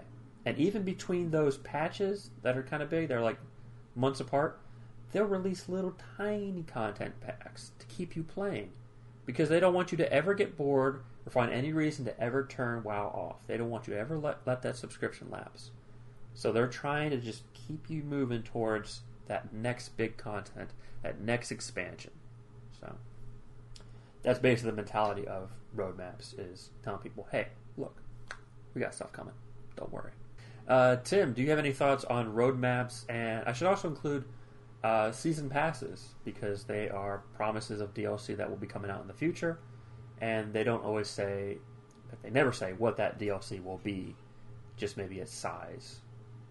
So, Tim, any thoughts on roadmaps and season passes? At least as far as roadmaps are concerned, I think I definitely side more with um, with the idea that they're that potentially that they're good. Um, I mean, I just I see that as a way as for developers to you know communicate with their community and people that play the game about what's going to be coming along. Mm-hmm. Um, and I feel like that just, at least potentially, that is a good thing. You know, transparency and you know getting getting people excited for stuff that's coming along. Maybe some of it's not going to be imminent, but um, you know keeps people interested. But I guess the trick is you just you got to make sure to you know have the best intentions and try to just stay true to it and you know when things go wrong you just got to be open about that i guess Mhm. but i feel like i'd mostly view them as as good in that way. Um and then season season passes that, that is an interesting other thing to bring up. It's kind of i mean it's kind of different in a way because those usually don't like you said they don't include like what's what those things are going to be. It's Mhm. like it's kind of like you're pre-ordering stuff that you don't know anything about which Yeah. is even kind of i guess worse than pre-ordering a game which i always least you have some kind of sense of what it is or you've Mhm. seen footage of it but um yeah i i i, I, I guess i i've never really thought about it but the whole season pass thing just probably isn't the greatest thing to invest i mean you know you can No. you can wait you can wait to see what the, at least see what they are before you Yeah. invest in it. It's like, uh, do you want to? There's a movie coming out. Do you want to pre-order a ticket to it? Oh, what's the movie about? I, I I don't know. Oh, it's an action movie. what do you care? there's people in it. I think there's a dog or something. I don't know. I would say it's more like you buy a ticket to go see uh, Thor Ragnarok 2. You, you buy a ticket to go see a Marvel movie, and when you buy they say, hey, would you like to pre order these three tickets for these upcoming Marvel movies? Uh, are the movies? What do you, what, do you care? It's Marvel. You're going to see it anyway. Just, just buy it. Don't question me. Um, it- it's sort of like that. And that's how they sell you on season passes. They say, look, if you buy all the parts individually, it's going to be X amount of dollars. But if you buy a season pass, you're going to get all that DLC, and it'll be a little bit cheaper. The total cost will be cheaper. And it's usually like um, one DLC part less. Like, if it's a five part season pass and it costs $25, if you get the season pass, it costs 20 you know, rather than 25 for every individual DLC. Mhm. Uh, so that that's usually how they do it with the uh, season pass. The best example I can think of season pass is like Borderlands. Borderlands 2 had a season pass, yeah, and it the third one of the Uh, season pass as well. Oh yeah, I have no doubt. Uh, but Borderlands 2 said, "Hey, here's your season pass. This season pass will get you the DLC that's going to be coming out, all the major DLC, we're going to have some uh, big campaigns coming out. Uh, it's and some uh, characters coming out, so look forward to it. And people got excited about the season pass, and then they started releasing DLC that was not included in the season pass, and that's where there's some confusion between the the consumer and the uh, seller, which is that the season pass contains A, B, C, and D. It doesn't include every single piece of piece of DLC from now until the end of the season pass, which is what a lot of people think it means. Uh, so, season pass can be confusing. Uh, as for me, for roadmaps, uh, I think they are a good idea in theory, but they're taken to an extreme and they become bad. I think Blizzard does a great job of getting keeping people interested in their games by sort of teasing the next one or two content updates. That's how much they'll give them. They'll say, "Hey, we're working on a new hero, and we're working on this new map or event." They're not giving them a full year of planning. Um, and then they have the, the public test realm, so you can try out the content before it's fully released. So Blizzard does it well. Other people like EA do this full roadmap. Ubisoft does it too. They did it for the Division 2. Um, and going back to Borderlands, like the pre-sequel had a season pass as well, and they said we're going to give you two big campaigns and three mini things, possibly the two characters. I can't remember if they're involved, but I know it said it at least had two big campaigns. And what happened was pre-sequel did not sell very well. People didn't really like it. They weren't interested. They were like, "No, Borderlands 3.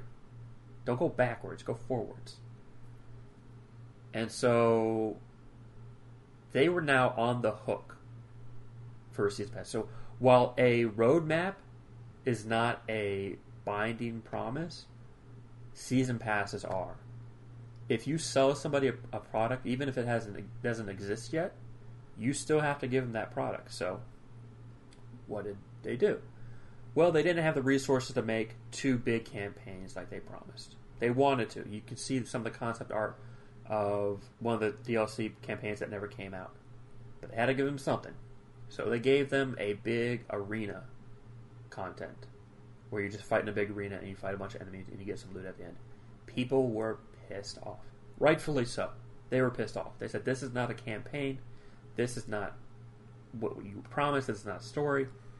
We're pissed off. And rightfully so. But they gave them the content. They promised X amount of DLC and they delivered X amount of DLC. It's just the quality that they promised wasn't quite there. I think roadmaps they're clearly meant to get people interested in your live service game. They're clearly there to say, "Hey, look, if you buy Destiny 3, you're going to be supported for a long time because look at all this content we have coming up for a full year after it releases. That's got to be worth the, the admission price, right?" And in that regard, I would consider roadmaps to be advertising. They are advertising something, they're promising something. But right now, again, the law hasn't caught up with digital media, and so it's not legally binding advertising. You know, they could argue, well, we didn't advertise this before the game released. This wasn't part of the game's initial advertisement bombardment. So it's not an advertisement.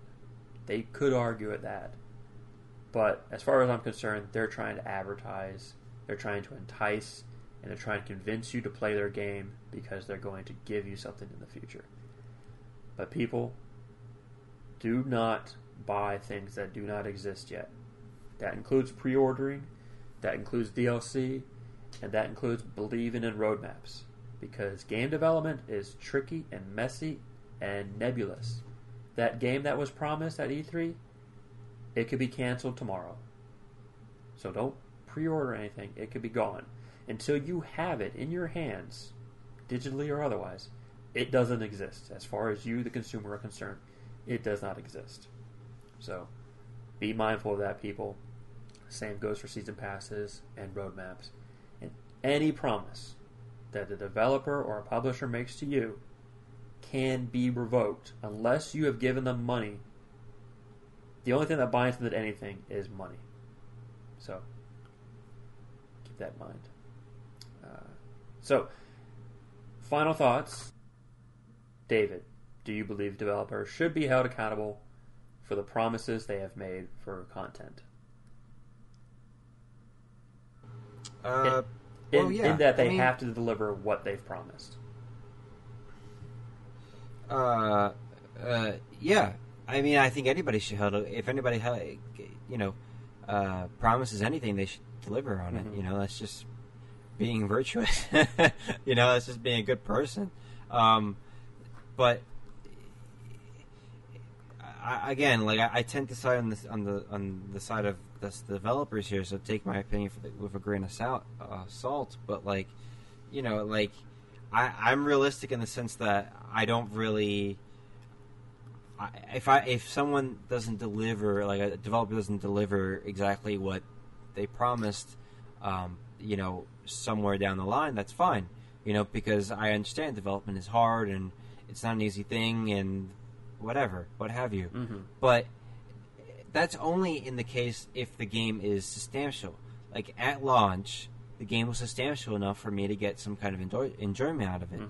You know, if it's something like Borderlands 3, that from what I can glean online is a pretty substantial package for sixty dollars, then okay, that's fine. If they don't, if they don't deliver anything back, you, you know, if they have, I, they probably have a roadmap, right? I think Tim, you, you mentioned that they had a roadmap, right? So, um, Who? pass, I believe. you know, Uh, Borderlands. but, 3. but- yeah, uh, season Borderlands pass. Three. A season pass. They have a season pass. Yeah. Okay, um, but in theory, if if if Borderlands Three had a roadmap or something of that nature, like if they didn't, if uh, Take Two didn't deliver in that regard, or Gearbox, as you say, didn't deliver in that regard, I don't, I'd be okay with it. You know, because because Borderlands Three is a great game as is. You know, and and it it could be very, it could very well be that a couple months down the line, I may not even be playing the game anymore. You know, Mhm. there there have been more games, and I don't care. You know, uh, so yeah. The, in the short, in short, my answer is yes. Anybody should held accountable if, if they make promises. Uh, but with development, I, I understand. I understand that it's a tricky thing, so I'm I'm willing to give them the benefit of the doubt. That's Mhm. all. hmm That's it. Yeah. Yeah, well said. Uh, Tim, do you believe that developers and publishers should be held accountable for the promises they make through roadmaps and season passes? I think to a certain extent they should be. I mean, uh, as far as like roadmaps go, you know, I, I, I think I'd agree that, um, at least for me personally, I'd be one who's like, I'm willing to, I- I'm willing to give that benefit of the doubt to developers because Mm-hmm. things, you know, things can happen, and if the game is good and the the devs are good and open and communicative, communicative, I'm not one to get like rah, up in arms, angry. How dare you give me my content, you horrible people. um, you know, all it takes is just being a little real and just saying, hey, you know, we got some issues. We're gonna have to push this back like X amount of time. It's like, okay, that's fine. I get it. I've, I mean, I've done a teensy bit of stuff in that arena. Like for game dev, I, I know that stuff can happen. Mhm. Um, so you know, just take the time you need.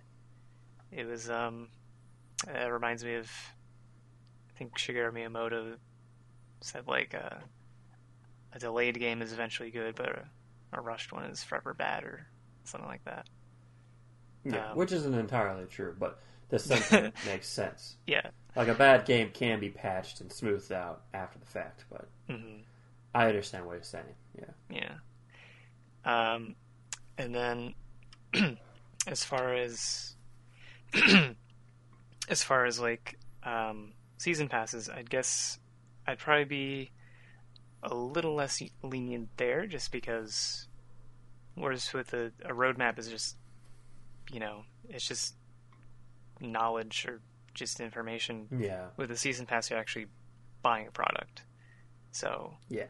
if something's lackluster, or if in the case of like the pre-sequel, there's just a complete shift in what was actually delivered versus what was Mhm. expected, then that's you, you know that's a little more like okay, just a little more accountability that that's got to happen there, since we we invested in the thing and then the thing wasn't the thing that you said it would be.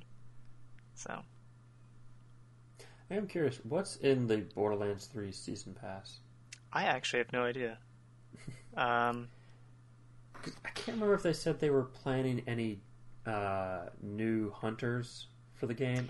I- yeah. I vaguely remember them having a quote saying, "We're not going to really focus on new hunters." Well, I I actually just saw me out. um, there is going to be like a Hall- It's interesting. There's going to be a Halloween event. It's not. It's going to Hmm. be like. I guess it's not like But- DLC. It's like a limited time type thing, and it's free. That's interesting.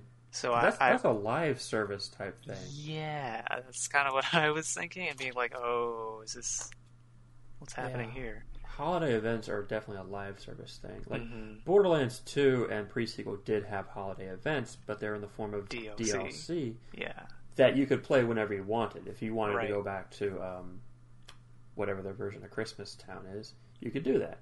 hmm But with a live service event, it's like you do it around December and no other time. hmm yeah. So that's interesting. I didn't. Hmm. I had the same thought. I, I just saw the news like couple like before we start the podcast. I didn't know it was going to be a thing, but yeah, that that kind of stuck stood out to me as well. That's interesting.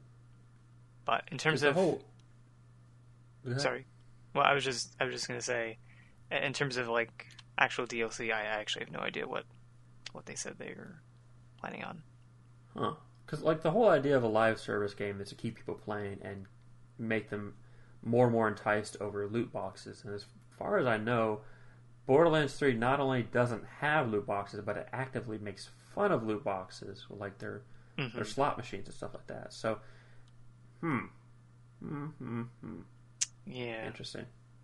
Yeah, that's very interesting. Um, but yeah, as for me, uh, I'm sort of in the same boat as uh, Tim and David. I believe that uh, game development is a messy process. I have never worked into game development. I knew I know a few people who've worked in it, and even if I didn't, I could surmise just by guessing because there's so many people involved with making a game that game development doesn't go how they plan ever. Like the only thing, closest thing I could say that I've done to game development is just my writing, and I can say for a fact that when I do fiction writing, things rarely develop the way I want them to.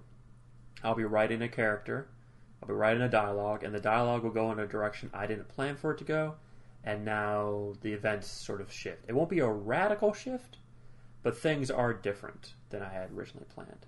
And so, game development is also a creative process, so I have to imagine that it also falls under the same problems, which is that as you move forward with things, your perception of the future changes, and you have to pivot and make new uh, direction changes. You have to figure out where you're going to go next for it to all fit together.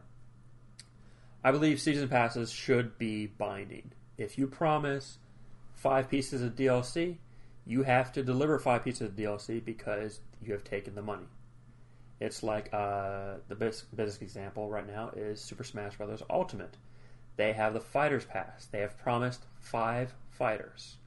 Each one costs like six dollars, but if you buy all five, you get them for like five dollars less than if you bought them individually. They have promised five fighters. They have to deliver on those five fighters. Now, if Smash were to say, we are going to be releasing new fighters and maps in the future, here's our roadmap. In October, it will be a map. In December, it will be a map and a character, etc., etc. That wouldn't be binding. They could get out of that. The problem is, they would have bad PR, of course, but no one can create like a class action lawsuit against them over it, essentially, because no money has been exchanged for it. Um, unless some lawyer argues that the con the roadmap was part of the promise of what the game would be uh, delivering when the person made the purchase. And since you did not deliver on the roadmap, you did not deliver on the promise, and you have uh, faulted on the prom- on the delivery of the goods. Um, roadmaps are tricky. I think this roadmaps are a new way to try to get away from season passes while still getting the benefit with none of the negatives, which is that they have to be they're bound to what they promise. But a roadmap is they don't have to be bound by it, and it keeps people enticed to play in a game. So I think regardless, they should be held responsible for whatever they promise. However, I think they should be more mindful and responsible about what they promise. They can't promise, hey, uh, six months down the line, we have this new content update. It'll take you to Russia. It'll give you two new characters and six new guns. They can't be that specific because when six months comes around and they deliver a trip to Texas with one new character and a dagger, people are going to get pissed off. Hmm. And they're like, well, we gave you a new location, a new person, and a new weapon. What's the problem? So I would say, and I don't think developers are making roadmaps. I believe it's 100% publishers telling them, make a roadmap, get people enticed. I think developers have an internal roadmap saying, here's what we want to work on, here's what we want to work towards. But I don't think something like that is ever meant to be shown to the public. And people like EA and 2K said, no, show it to the public. It'll get them. It'll get them randy for it. Come on now. And you end up in a situation like Anthem, where they have, where they said, okay, the game wasn't popular like we thought it was. We have to scrap the roadmap because we don't have the money to do the things we promised. So rather than deliver shoddy versions of what we promised, we're just going to say, forget that map, we're going to do something else. And we hope you stay with us, which is probably their best move considering the stupid move of a roadmap in the first place. Uh, the whole idea of events for Borderlands 3 is interesting, a little concerning, depending on how far they go with it towards a live service, but I didn't expect it. That's interesting. Um, so those are my thoughts on uh, season passes and roadmaps. Don't do them. Kids, hmm. don't buy season passes. Don't buy things that don't exist yet. Publishers, don't promise things that don't exist yet. If you get excited by roadmaps, if you, the consumer, are excited by roadmaps, more power to you. If it keeps you excited, if it makes you happy, you should follow that. But just be mindful that roadmaps are not content. Content is content. Roadmaps are promises. Promises can be broken. That's all I have to say about that. Mm. Uh, so yeah, that has been our show for today. The 11th episode of Keencast, the official podcast of KeenGamer.com. I have been Sean Rabine. You can find me on Keen Gamer, and you can also find me on Twitter at gingerbread, D J I N N G E R underscore bread. David, thank you for joining us. Where, pe- where can people find you if they're hunting you down? At XenoCreator125 on Twitter. I also have a website, davidjosephLozada.com. And on Instagram, which is also at XenoCreator125. David, so part of the internet. So he's so spread out. He's Hardly. finding people. Cast a wide net. That's what David's doing. That's smart. That's smart. Uh, Tim, where can people find you on the internet? Well, unlike David, I have a very short net. It's like a broken net. Uh, and you can just find me around uh, Keen Gamer. That's there about it.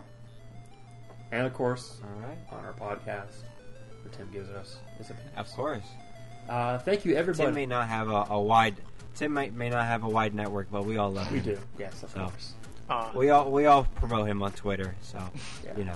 I only recently got a Twitter, so I'm I'm, yeah. I'm a curmudgeon. I don't jump onto social media very quickly, so that's yeah. Me. Yeah, I'm not. I'm not very big on it either. You have an Instagram and your own website. well, the website's it's for a portfolio. hmm Anyway, let's just end the, po- the podcast. Thank you everyone for listening. Uh, we hope to see you next week for episode 12. Do not eat Pokemon. Thank you.